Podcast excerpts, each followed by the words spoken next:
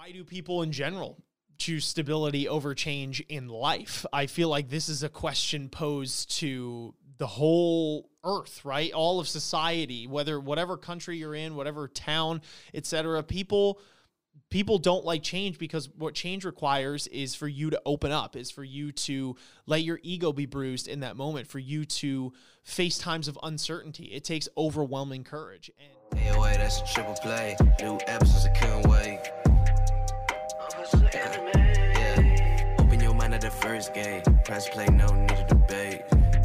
Hey, wait, check me out. Look, plugged in, you can catch the hype. Golden Dawn, how we follow the light. Anime like life, uh, married to it, my wife. Uh. What is going on, ladies and gentlemen, boys and girls, people of all ages? Welcome back to the AOA show. I'm your host, as always, Ian, along with the boy Isaiah. Yo, yo, yo.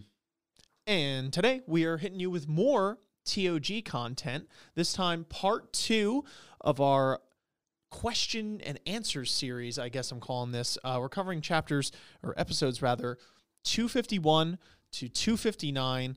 Um, if you haven't seen part one to this video, you definitely want to go check that out. It is up on our channel. But we took some of the questions that did not make it into the top seven today.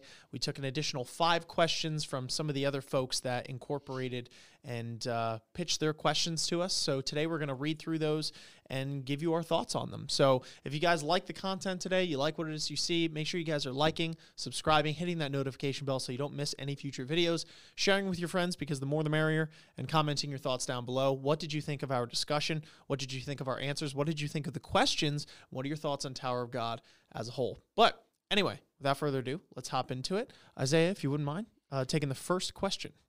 All right. So the first question is from Emperor Dark North. He says, "Does the fact that Urek trusted Hell Joe with the Red Thresha show that he is either reckless with his actions or someone who trust someone who trusts and is willing to see the good in people?"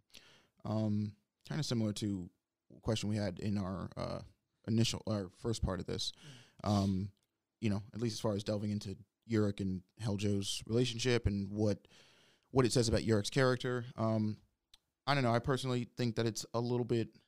I don't know. I guess it could be a little bit of both. I personally think it's a little bit more of the reckless um, side of things, but like, so like Urek would probably claim that like he's you know, and and does even have a line I think to Gustang, where he's like, "No, I'd rather," or I forget the line, but it's something along the lines of like, "I only, I only, like, I, I'm willing. I'm the kind of person who's like willing to see the good in everybody, or everybody deserves to to have good seen in them. Excuse me. And then um, he has another line to I don't know if it's like to bam or like it, it's during the fight with hell joe where he's like, um, everybody with lofty kinds of goals, especially ones that are like admirable and commendable, should be given the power to like back up those goals, so to speak. Um, which I think you could ter- certainly see as Urek being a very trusting person and somebody who's willing to see the good in everybody, even if they don't deserve it.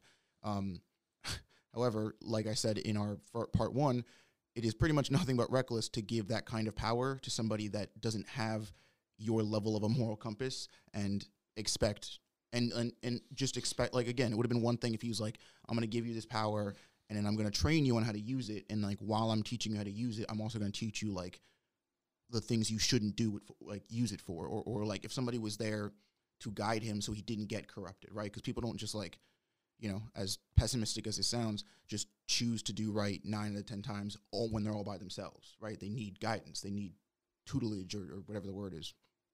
Um so again in, in the vein of like what we talked about with Urek and and and these high ranker uh, type characters just kind of have this like disconnect right? Again I, I have I I 100% believe that Urek had nothing but good intentions, but good intentions can do some of the worst things in the world. So I do th- ultimately think that it was reckless, especially to just drop the head on someone like Hell Joe and then dip and expect everything to turn out fine.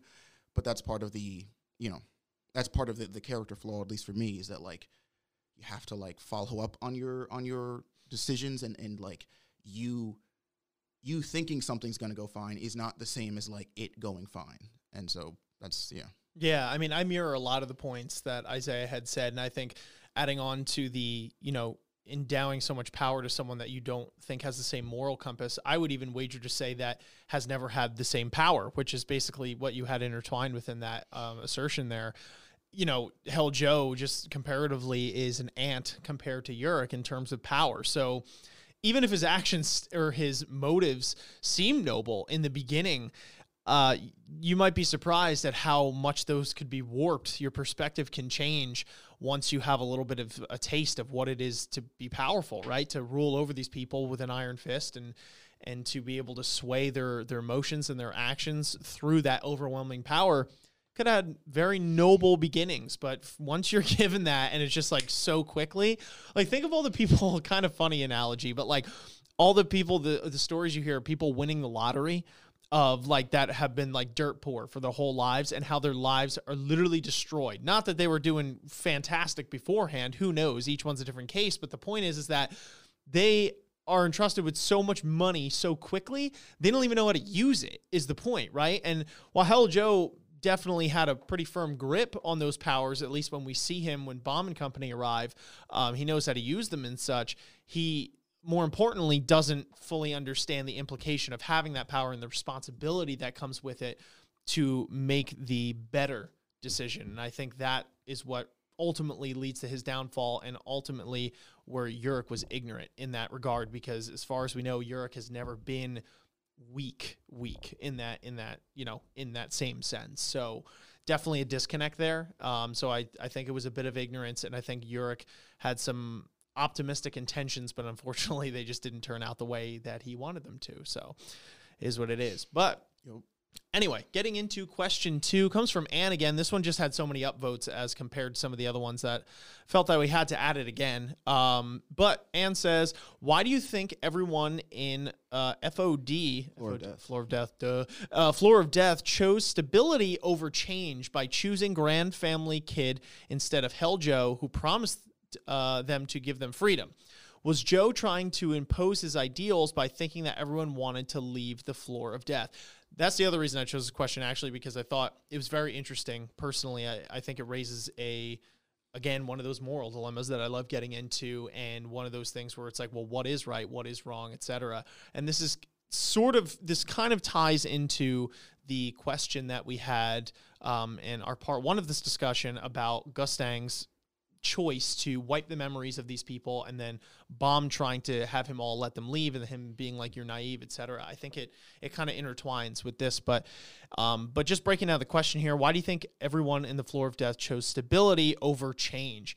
Um i mean why do people in general choose stability over change in life? I feel like this is a question posed to the whole earth right all of society whether whatever country you're in whatever town etc people people don't like change because what change requires is for you to open up is for you to let your ego be bruised in that moment for you to face times of uncertainty it takes overwhelming courage and to be honest stability a lot of times equals safety. Uh, it equals security. It equals you not having to go through any sort of crazy rigmarole in order to get to that next stage. And that's why I think, you know, change is change is good, but there are people that that are very adamantly opposed to it, some more than others, and especially if it's extreme. You know, there's so many cases throughout history when, you know, somebody um, there's, you know, been examples of someone who would come up with some great invention or something like that and the kings or queens of that time would have them executed for it and they wouldn't even give it to the public. And why? You know because what that does is it, it changes. It, it ruptures the stability that the that nation once had. It you know makes people that seem very powerful seem maybe a little more insignificant in those in those uh, in those ways. And it's not something easy to do. So i relate this i think this relate it correlates exactly to real life as to why they didn't want it. It's what they're used to it's what they're used to having for this long, and they don't know anything else. So they don't want to take the time to be out in that te- in that unknown territory, that unexplored, right? Um, and, and I think there's there. I understand why. You know, I get it. Stability would most of the time, I would assume, be the default to most people. I, I would wager that it is. Um, but yeah, I understand why um, they do it, and I don't. I don't. I, I guess the the real question would be why would more people choose change, right? and those that takes a uh, you know takes some some brave souls to do that because it's freedom is not easy. it's not easy at all. But anyway.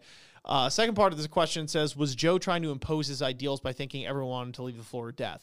Uh, I do. I do think that he was trying to impose his ideals, and I think this again correlates to our question in part one, where Bam was trying to impose his ideals, and then Gustang trying to impose his ideals, etc. Right? Um, the the vote was cast and i mean i expressed my thoughts in this in part one that just because the vote was cast doesn't necessarily mean that everyone was for that uh, hell joe is a prime example right most of the people wanted to stay but that doesn't mean everyone did um, but i do think joe trying to get everyone to leave is the same kind of conundrum we find ourselves in when Bam then requests it of Gustang, where not everyone wants to leave. So I do think he's imposing those ideals on him. Um, he could be like, "Wow, how are you guys not seeing this?" etc. But the point is, is that a lot of these people have chosen, and the vast majority of them have chosen. And unfortunately, you don't really get to play God in that you know in that in that situation and be like you guys are leaving whether you like it or not right?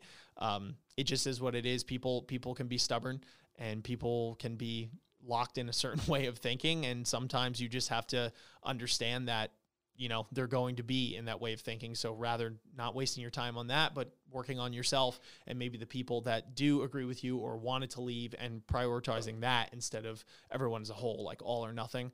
But those are my thoughts on the matter personally Um, so for the first part, uh, I do. I'm not going to go into it too hard because you basically said everything that needs to be said. Um, but yeah, it, it's kind of hard to expect people that have that don't know anything else to want something else. Um, and if change, if freedom is change, but nobody knows what freedom is like, why would anybody request freedom? You know what I mean? So, of course, you know, and again, there were people, you know, if this was brought down to like a, a vote and the claim is that the majority voted to stay, that does mean that there were some people who voted to leave. And one, I guess, can only surmise from that that their specific conditions were so terrible that even not knowing what's on the outside, they were like, it's got to be better than this. Um, you know, which again makes sense and it speaks more to the con- their conditions in the floor of death, really, as opposed to what they care about or even want on the outside world, because they don't. Again, they have just as little knowledge as anybody else who's on the floor of death. So it just means that the people who are on the floor of death and are choosing to stay are either so comfortable and so stable in their you know in their rut or in their their life their way of living on the floor of death that the idea of changing means that like maybe it just means independence maybe it means like they'd have to be on their own maybe it means that they'd have to learn to provide for other people or what have you um, i mean there's so many reasons especially with again like the main thing is that they don't they don't know anything else they don't you know it's like we I said in part one, like the second as a person you are exposed to like different environments, like that's when you're exposed to different people, and that's when you're exposed to different ways of thinking. You don't grow as a person just by like taking in oxygen and existing. You grow by like li- like learning and listening to other people's ways of thinking, watching other people do things different ways, and like that's how your horizon expands. But if you don't get that, you don't just change. You, and so by proxy, you wouldn't want change. Why would you, re- like, you know, why would you request something that you don't know anything about? So that's really all there is for that. Um, and then again, yeah, was Joe trying to impose his ideals by thinking everyone should leave the death? Yeah, it's the same thing as as the bam scenario where you know there's just it, it, I think it looks a little bit more it's looked at in a little bit more of an evil light at least by the people of the floor of death because the majority ruled to stay. So even though people like joe and bam are advocating for everybody to have freedom they are actively uh, enforcing trying to enforce their will on a minority rule which like again to say the majority wants to leave doesn't mean everybody wants to leave. But if you put if the system you're using is a voting system people are going to be a lot more pissed. If you if you orchestrate a voting system and then the minority gets the you know so it's like wait a minute what the fuck like that doesn't even make any sense so i think that's that's really all there is to that but like yeah it's just the flip reverse of of people uh like Gustang so yeah For shizzle. um Mine alright, is a- so next question is Next question is from Sad Sparkles. He says, "What are your thoughts on Destiny as one of the driving factors in TOG?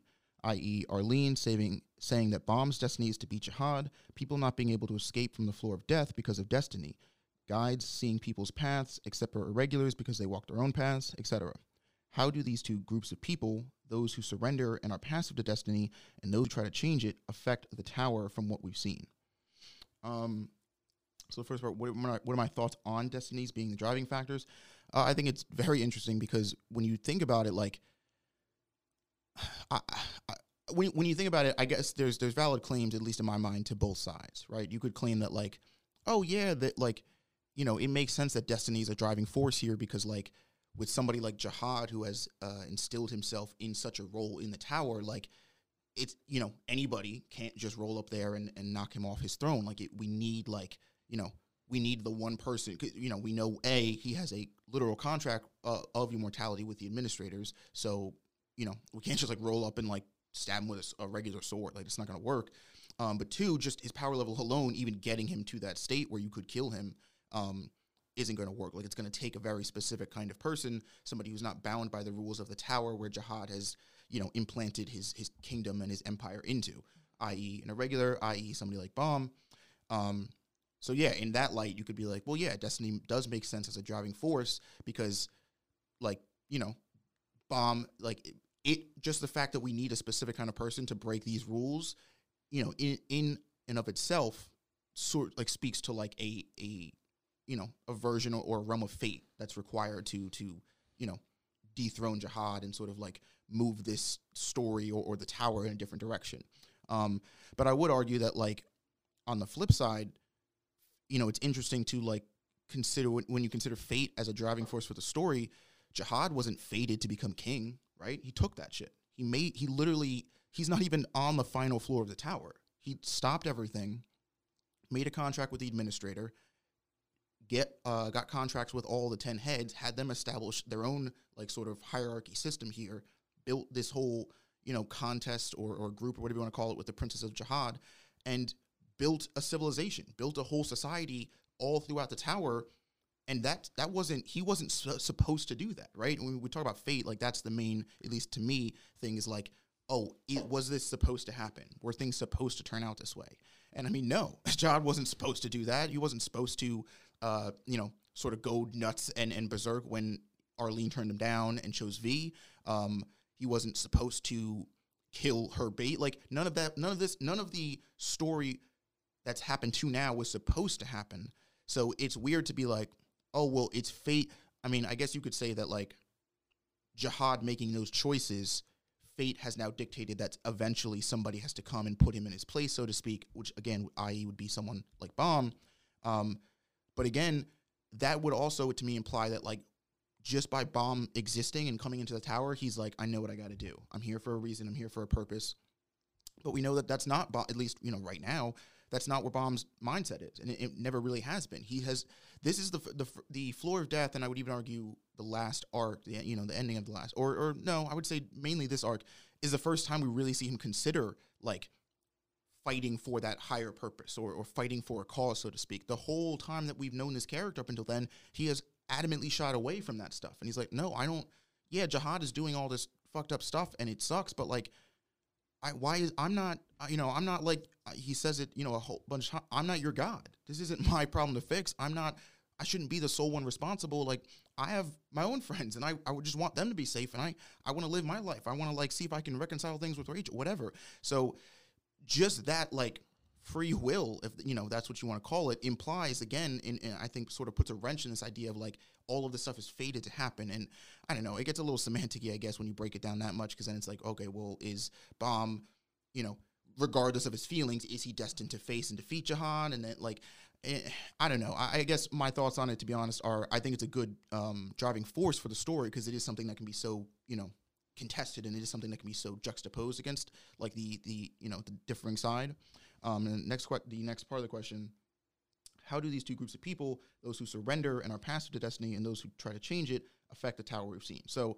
I do think that one of the other reasons this, you know, archetype, whatever you want to call it, is such a good way, you know, is such a good thing to have in this story is that clearly, and, and we again, this was something we touched on in part one with a question about uh, Rachel and her conversation with Delee, which I believe his name is, um, about you know where where she has this claim, or you know because Delee is obviously with the people on the floor of death. He's like, oh yeah, we've been waiting for our savior. Like he's fated to come and save us from the you know from this nightmare of Hell Joe and all that stuff, and kill all these people who can't be killed. Um, and Rachel's like, nah, fuck that noise. Like you know. You're out here worrying about destiny. Like, just do what you want and, and, and worry about yourself and get yourself, uh, you know, ahead. And what's interesting about this kind of you know plot device is it does directly sort of tie into the idea of regulars and irregulars in the tower, right? Regulars are the people who I would say are the former in this part of the question, where it's like they do surrender themselves a lot of time passively to this idea of like, well, this is the way of the tower. This is the way things are going to be. I just got to try and keep myself alive as much as possible, or I got to do my best to get ahead and get as high in the tower as possible because maybe I'll, I'll get a break or maybe I'll, you know, whatever. Um, but irregulars don't. They don't confine themselves to a, a, fate or a destiny, which is ironic because they're the ones usually tied in the most to this idea of like fate. Like an irregular is fated, you know, are the only people fated to bring change to the tower. But by definition, these are people who don't play by the rules and are not confined to the same restrictions that regulars are, and they can do whatever they want in the tower. They don't have to listen to administrators. They don't have to, um, you know, they're not confined by the same power restrictions that uh, regulars are, and they're one of the only people that can actively and adamantly challenge the actual, you know, the systematic structure part of this tower, which is jahad and his empire. So it, it's interesting that, you know, I, I, think a lot of the people who are, you know, surrender themselves passively to destiny, at least in terms of the tower here, are your regulars and the, the people who don't really change the tower, at least directly. However, as we see with a lot of Bam's friends who are the regulars, um, it doesn't mean that that's impossible, right? Because again, I don't think I don't believe that like everybody's story in this tower is tied to a specific destiny where it's like if a regular at the end of the day, the regulars still have I mean, some of them still have choice. They still have the will to choose whether they're going to go here or not. And and a lot of that's a lot of Bam's friends, right? They bam as an irregular doesn't have the restrictions necessarily to be like, oh, well, can I do this? Can I do that? Because he kind of has a, a, break in that he can do most things that he sets his mind to. Um, but when we're talking about you know Khun and Dorsey, Shibisu, Hatz, like all of his his group here, again, and some of them have varying degrees of easy would have a very varying degrees of an easier time doing this, but they're not like they're the regulars here, right? They're the ones that have to be like, you know what? I think I like despite you know, despite the, the obvious drawbacks, like I am going to sign up with Bam. I am going to follow him and I am going to do my part to either help him change the tower or change the tower because we know and like it's it's what we want. Um, so yeah, I definitely think it's it's interesting. I definitely think thematically it all sort of ties into what this story is talking about. Yeah, I mean, you hit all the points on the head, so I won't I won't hammer it any more than it needs to go. But yeah, I, I find it interesting that to me that regulars are the manifestation of people tied by destiny in my personal take and irregulars are the people although said that they are fated to do something at least within the confines of the tower seem to be that they are not right? They are they are agents of free will.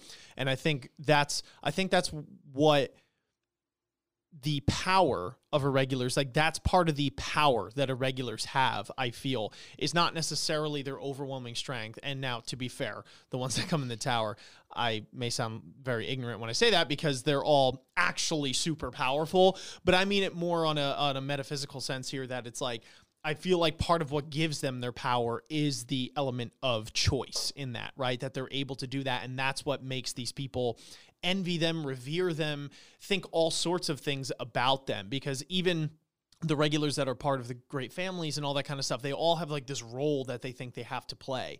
And so it's very interesting when you see characters that are influenced by these irregulars to now take a step off of the ever gone down path here, right? And you have people like your Khuns and such that are foregoing their original plans um, to go with someone like Bam um, but at the same time, I also find it interesting the characters, uh, let's take Khun again, for example, who are kind of tied to this whole destiny thing, but and are regulars, but actually try and go against the grain even before an irregular comes in, in the sense that he's, you know, he was willing to betray his family, he's doing all this kind of crazy stuff. Whereas a lot of regulars are, are you know, take, um, Elaine, you know, for example, who mm. I would say is the complete opposite in that regard until an irregular comes, that force of change, um, you know, comes to them. So I think destiny and, you know, uh, uh, determinism and fatalism and all that kind of stuff like they all play huge roles within the confines of this story and that's what i feel like it's almost like a metaphor the regulars and irregulars for that it's like those who go against it those who go for it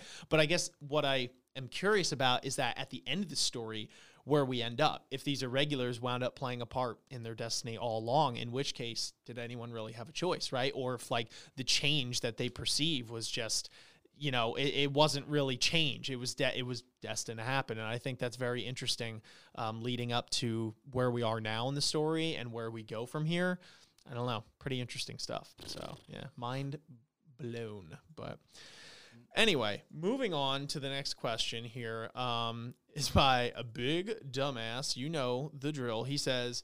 Knowing that the data of young Jahad is in the hidden floor and him being an irregular, do you think Bam can be compared to him when they were at the same stage of development? Yeah, this is a very interesting question. I like it because this is something that we were talking about. Okay, where does Bam stack up against Jahad? Is mm. Gustang putting his faith in him justly so? Or is it like, you know, I think this is going to be a real telltale sign here if they do go head to head or if they interact with each other or whatever. Um, but also at the same time, the more I think about it, the more I think that potentially they will not meet and will not fight for that exact reason, because then it might lead the audience on to thinking that it's like, oh, okay, well, if Bam beat him here, that means that like we got this in the bag once he gets to that level. Or if Jahad does it, like it, it, it sets up like this weird expectation. I almost think that it might be better if they don't fight. So it's like you're still left in the dark as to who is actually at a better level at that point. Um, and maybe it's just through seeing the acts that Jahad does, if he does anything within this arc to other people that maybe Bam has gone up against in the past or certain friends of his. And it's like not necessarily knowing where he stacks might add a little bit more mystery to the story. But I'm curious to see either way. Um, uh, it says, "Do you think Bam could be compared to him when they were at the same stage?" Yeah, yeah, yeah. Basically, yeah. What I was saying. Sorry, rereading the question there. I think he. I think this is, if anything, the best indicator personally. Um, I don't know a better one. at least at this point, it's like here's my last save point. You know, my checkpoint. Yeah, yeah. I have now progressed this far in the game. I'm exactly where you were. Like, I think that's a pretty good gauge as to, as you know who is uh, who's where in terms of power and stuff like that. But I don't know if you had any other thoughts. Um, so I actually think that it would be interesting if he does meet and have to fight young Jahad um, on the hidden floor. Not necessarily because I guess of the technical element of like, oh, I wonder power scaling wise where they stack up. Mm-hmm. If Bam is equated to young Jahad at that stage is equal. Um, but I think it would be very interesting again because I, I like one of the things that I love about Tower of God is how it handles its protagonist in the sense that like Bam is is portrayed as this very headfast, you know, very steadfast, strong, you know, almost naive uh, believer of like equality and justice and like giving everybody their due diligence and and their chance to, you know, go after whatever it is they want, right? Right, chase their dreams, so to speak. Um, but th- this story never once paints that as like the overwhelming best decision ever, like ten out of ten times. Um, again, just in the discussion we've had here and in this whole arc with this conversation with Gustang is sort of the point that that nails that home, which is that like just because you want something and just because you think something is the best decision doesn't make it the best decision, right? Again, you are just one person and you know, I would be I would be remiss in saying that just because you believe something, you know, that kind of that way of thinking is very dangerous and can lead to the kind of mindset that we know another person once had at your stage. I think it'd be interesting if Bam actually does meet young Jahad and faces him and finds out that they were literally the exact same person. I think mm-hmm. it would mm. actually shake his character up a little bit because I would wager to guess that, you know, hopefully upon that interaction, his next question is, well, what the fuck happened to this guy? We were literally the same person, down to the the techniques and our way of thinking. This guy was like looking in a mirror. So I, I, w- I would love to see that interaction and would love to see how shaken up he gets by it. Because again, one of the things that we've sort of always floated around as an idea in this story is the idea of Bam turning into a villain or how close he dances on this line because he's not actually this. I mean, Bam is a good guy and he's a good character, but Bam is not this white knight. He's not this like ever bringer of justice and the one who always knows the right thing to do because that's again that's complicated. There that is there is no such thing. Every at the end of the day everybody has their own biases and perspectives and so it'd be interesting to see young jahad thinking the exact same way bam does now and it's like well wait a minute. This guy who is literally a carbon copy basically of me is the one who caused every all these problems I've heard about. This is the guy who goes on to run this, you know, empire and and you know oppress and and kill and and you know distort this this world and this tower. Like, what happened? And like, does that mean like that I'm next? You know what I mean? I, I would love like for that sort of psychological element to play into this. Um, so uh, personally, I, I would like to see them meet and fight. I could see them doing a thing where it's like they don't because uh, you know just in terms of SIU thinking for power scaling, like you don't like you were saying you you don't want I guess the audience being like oh pff, all right so Bam's he's good once he gets to jahad like who kill him.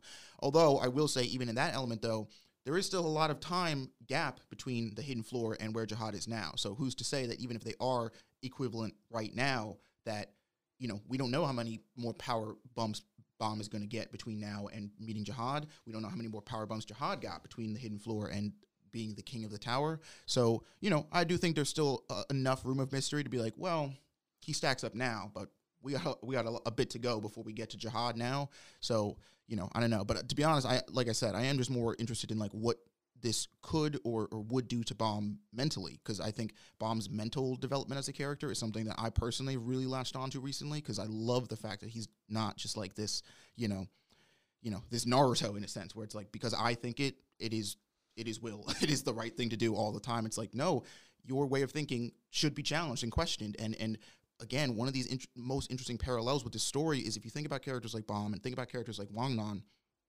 in a way, they're both the main character of this story, right? But the difference here is that one of them has the power to to back up, so to speak, their their the words that they and the things they preach and the things they want, and the other doesn't. Which is why a when Wang Nan does do those things, it's all the more impressive at least to me, because he doesn't have the skills to fight off anybody who says otherwise. All he has is his will, right? And that alone has stayed steadfast and true. But Bam's hasn't. It's it's been shaken a little bit, and we know, especially after the whole incident with Yeon and the bridge and stuff, like Bam has had moments where he's like, "I have all this power. Like, why don't I just make everybody happy?" And it's like, hold on, man, like, because you know, like the God of Guardian says, like uh, there was another person who thought that same thing, and now he's the king of the tower. So it's like I love this idea that Bam is ever so you know steadily like on this gray line, and like at you know any moment, any meeting, any interaction could end up creating another jahad. Mm. Yeah, I think you said it well, honestly. So I think we have one question left. Yeah. So if you want to take it away, go for it. Our last question is from Keaton237. He says Gustang tells Mazino that what Garam will want from Urek is death is the death of Jahad, and we know Urek wants to escape from the tower, so why hasn't he done it yet? And he probably knows that to escape from the tower, he will have to get the key, so why hasn't he done it yet? Why has Urek kept the Jahad and the 10 family bubble still intact? I think this question is like, why hasn't Urek done anything um, so, uh, so I don't know. This was this was definitely interesting to be honest, and I was thinking about this a lot in our read through, and I was coming up blank because my only th- the only sentiment I can think of is is I did find it odd that Urek was somebody who seemed so steadfast in wanting uh, Garam's approval and and wanting her her you know you know whether it's just for companionship or otherwise. Um, so it's interesting that if the one thing she would probably request of him, or it's interesting that he knows the one thing that she would want from him, and that that's the one thing he wouldn't want to do. And I think to myself, okay, Urek, well, if you're the if you're the kind of guy who claims to be you know, who who plays yourself as the hero. If you're the guy who has no problem coming in here and saving people, you know, when they're, you know, in need or whatever, um, I can't think of a better dude to go punch in the head than Jahad himself because lots of people need saving from Jahad. Everybody, I would argue. Um, you know, except the other 10 family heads. So, eh, or even them. I mean, you know, Urek's made it a point where, like, just in meeting Gustang, he's like, oh, you, it's you. Like, you know, you're one of the 10 family heads.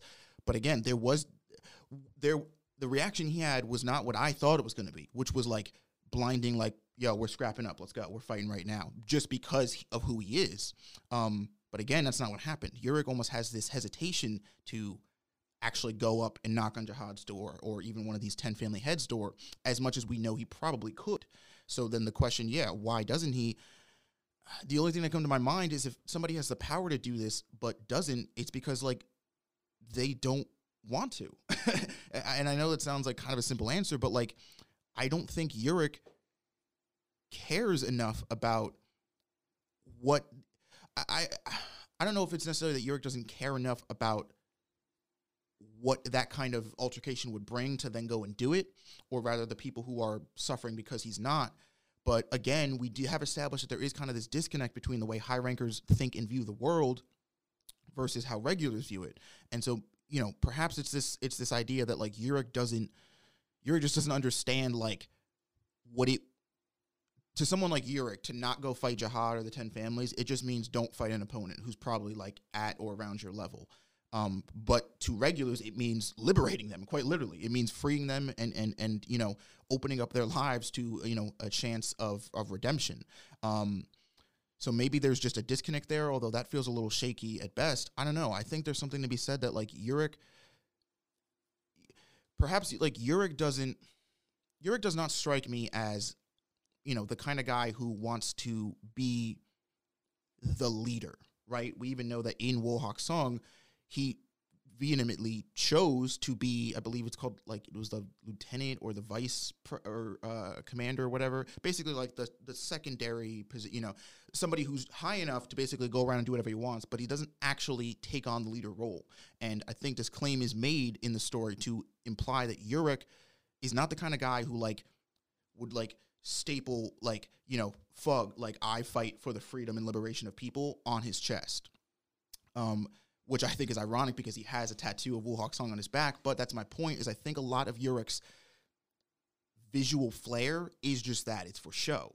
Urek, I don't think I think the difference between Urek and bam while they are irregulars and both people that are destined with power, bam I think is somebody who will ultimately grow up wanting to fight for a cause and wanting to fight for like a purpose that's larger than himself. Where while Urek might be swayed to join that fight, Urek is not the kind of guy that's going to lead that charge. Because to be honest, if he is, there's literally no reason why he hasn't done that already. He's had a disgusting amount of time in the tower by himself to do any of that with anybody, uh, you know. Um, so I, I do think that like because of those things, it at least to me, it feels like he just like that's not Urek. You know what I mean? It's not in his character to be somebody who's like, you know what, I want this fight that's bigger than me. I mean, even again, in the way that we see him interact in the floor of death, to me comes off as like this guy who loves being the hero, you know, for the lady or, or for that group of people or, or coming in when people, like, he doesn't, it's almost like he doesn't see the big picture, right? If he flies around to these different floors and saves these people, he's doing good and he's being a hero. Not realizing, though, that like if you went a little bit ahead and, and thought a little bit like, you know, beyond that, and went after jahad or some of these 10 family like then you're systematically breaking down any of those problems from happening ever. You know what i mean? So at least that is that's my two cents. Yeah fair enough. Uh, i mirror a lot of the points in the sense that Urek doesn't seem like the guy who wants to be leading the charge per se. Um, when it comes to like a full scale group, he kind of seems to just do his own thing and do what he deems is right. It's not that he doesn't like being a hero and being a leader are two different things. I think, um, although some of the things intersect. So I I do agree with that one. I also think too that it's you know I don't know if he could just roll up and do it, to be honest, either, even if he wanted to. We know Urek is super strong, but like, so is Jahad. I feel like if anyone were to have a pretty toe to toe match, it'd be those two. And not to mention, Jahad has a lot of the, the leaders from the 10 great families on his side. And while Urek might be more powerful than them, in scale, it couldn't be, I don't know how astronomical it is, right? Like these guys are pretty close to Jahad in power level. And if Jahad is close to Urek, et cetera, you get my point. Like he needs a whole group. He needs an army, I think, to go up there and then he fights him 1v1. I, I just don't know if he's ready, willing, able to do that, right? The Wolhaiksong, like, I don't know how big that group is, um, how adamant they are, what their actual goals are with that. If this is him amassing an army to eventually be like, okay, this is our way of trying to stage a coup here. I don't know. I think in the meantime, though, he's doing his thing. And while he definitely, you know, goes around like the big doofus or whatever um, that he kind of projects, uh, he's not complete. He's not dumb. I don't think he's dumb. SIU even says it in his blog. So I'm sure there's some sort of reason that he has, whether it's okay, I don't want to go and destabilize this now because to be honest, I don't think I have the the brains or the or the know-how or anything to know how to run this. Like once that happens, um, maybe there's something that we're missing entirely. You know, I don't know. I think that there are a lot. There's definitely some sort of reason that's yet to be explained. I would assume it's yet to still be explained where the current chapters are. Otherwise, this question might not be posed, or maybe it would be. Maybe you're trying to get our uh, predictions now, but I don't know. There's some there's something going on, and he said, and Urek said that he was coming in to chase to chase someone down. He said he was coming in after someone, I think, and I don't know if he specifically. I know ch- uh, comments have told me who he's chasing after, but I don't know if it says it in the thing, so I won't say it. Um, but he's coming after someone, and he followed someone in here, so eh, that person's that person's goals or no they have said it the Fantasium guy. Yeah. So and apparently Fantasium has come if that's how you pronounce his name has come up to Jahad's door before and literally talked to him but didn't kill him but didn't do anything so what's the deal with that? You know what I mean? Like there must be something that Urek's going after and it's like well Fantasium like if this guy that I'm maybe looking up to or chasing behind or whatever didn't do anything then like there's a reason for it or I don't know if they're in Yeah. communication but I don't know. Maybe maybe it's even a thing of like uh, sort of like what you were saying where like you know Fantasium and and Urek while they've seen the door and they've seen like the way out or the final boss so to speak they're like okay but what happens after that? Like once Jahad's gone who's like the, who's going to run this thing? Does somebody need to run this thing? It like that whole you know um question of you know it's kind of like you know the fairy tale ending where like the evil ty- tyrant king uh you know oppresses the masses and then the hero comes and kills the king and everybody's happy and it's like okay everybody's happy today but like tomorrow when like a new structural system needs to be put in place or whatever like what happens then Yeah. how many people stay happy what do you do after the curtain rolls so to speak and like i think as powerful as these beings are again power does not by itself warrant you does not give you and does not warrant you the ability to just make change especially change for the better right we see that on a smaller scale just in this conversation with Urek and Hell Joe. Just because Urek is this all powerful person doesn't mean he's just going to bring good to people. I mean, what if, like, picture King Urek for a second, you, know, up there doing his thing, or whatever. Maybe he occasionally comes down to the, all the different floors. Picture him doing what he did with Hell Joe, but on a larger scale. There'd be Hell Joes on every fucking floor. And it's like, so again, you don't need just somebody with Urek's kind of power. You need somebody who like like understands what it means to lead people. And I think again, that's the only saving grace that Bam like can have and, and will have as his journey goes forward is he doesn't just have to learn how to be somebody capable of taking down jahad, but he's got to be somebody better than jahad. He's got to learn how to be a leader and not just any leader, but he has to do more than jahad did. Mm. And I think that's you know, at least what I think, because like you said, yeah, if, if Urek is is if Phant- Phantasm is the reason that Urek came here, or or and if he's the person that Urek is is chasing after or looks up to, and he didn't do anything, I I, I would say it stands to reason that Urek's like this ain't my gig. Like this isn't just you know I you know we need like you said we need an army, we need more people. Um, time yeah, will tell.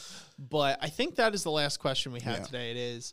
Um, so that's it, folks. These are our thoughts. Uh, thank you again for the questions presented.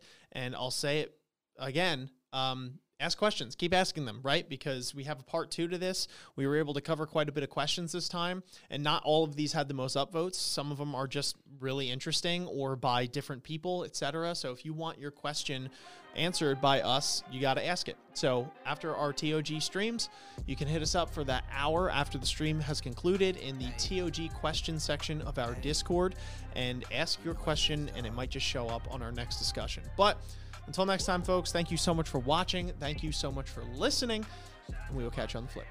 Peace. peace. Ninjas are samurais, blaze of the kunais. Find me in the leaf of the cloud, screaming out Bankai. We just some ghouls though, who like seeing parts fly.